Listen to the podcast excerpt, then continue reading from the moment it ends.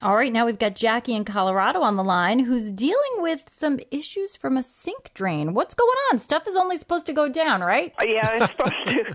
Uh, the only time I have trouble with it is when I use my wash machine that's connected to the same same line as my sink, and the old timers put uh, put it out in an open well.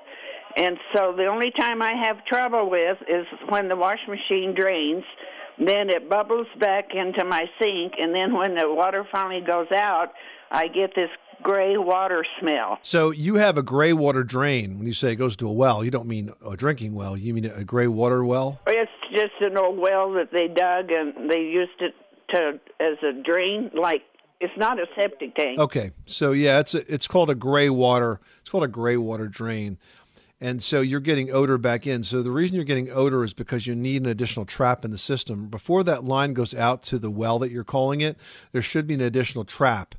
Now the trap is a U-shaped pipe, the same that you might see under your sink.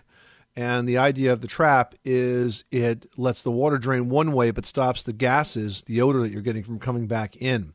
And so, if they didn't put a trap in that line, that's why you're getting the odor. The fact that you have the washing machine and the sink on the same line is not exactly legal, but it's also not unusual. and so I, I'm not going to tell you to change that, but you absolutely do need to trap in there. Otherwise, who knows what kind of gases you're going to bring back in from the soil.